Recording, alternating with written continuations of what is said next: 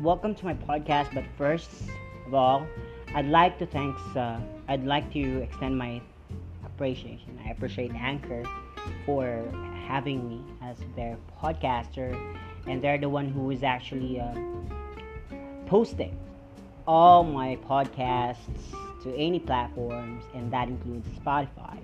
You can watch out on my. Um, you can listen to my podcast to any uh, music uh, podcasts uh, application or platform like iTunes, Rhapsody, um, Napster, if there is Napster right now. Anyway, yeah, that's all. Thank you. Enjoy the show.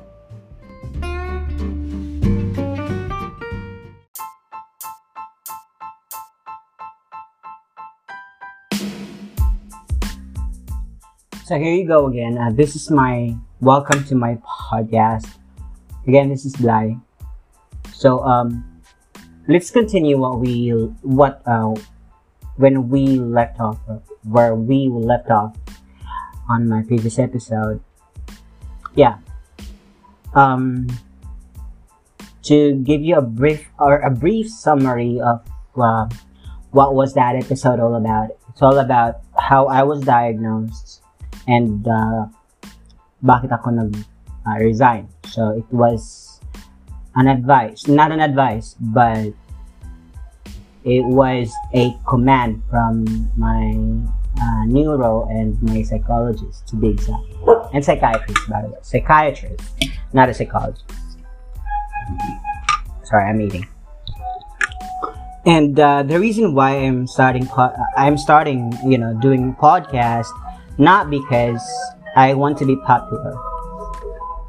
This was actually an an uh, an uh, a good medic um, medical procedure to uh, lessen my depression and of course to keep away from any uh, epileptiform attacks.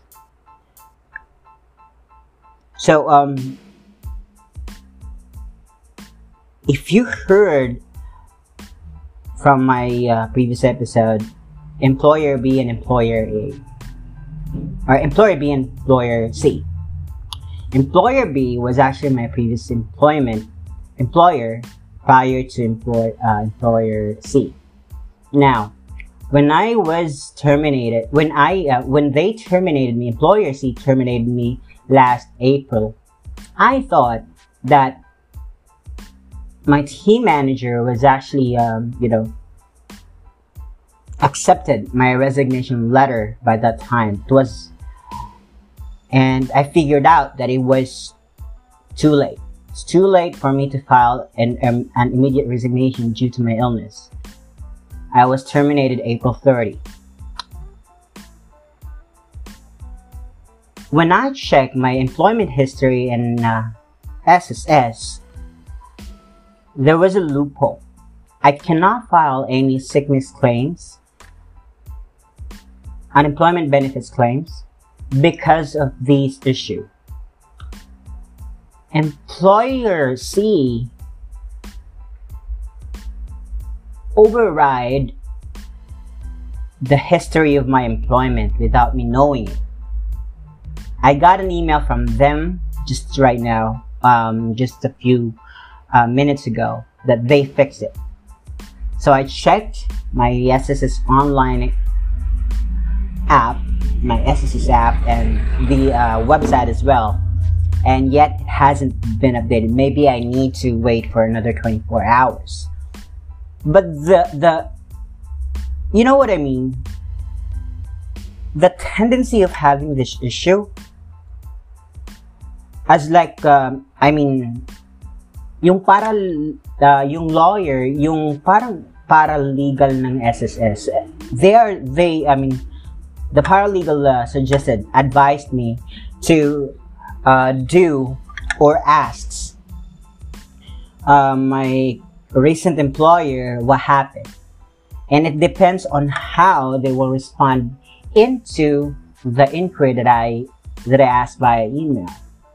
So right now I'm waiting for my uh, what you call this my uh, uh, the one that assisted me from SSS to call me. Actually, I, I'm waiting for this call in about I guess around three o'clock in, in the afternoon. So whatever the response, the investigation will be uh, will start from there.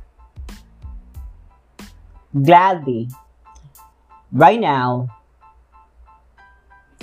Department of Lab- Labor and Employment um, actually just texted me or uh, emailed me about the documents uh, I need so that I can file a norm uh, a, a formal complaint about my employer And uh, right now, it has been scanned, has been emailed to them, and I'm waiting for their response.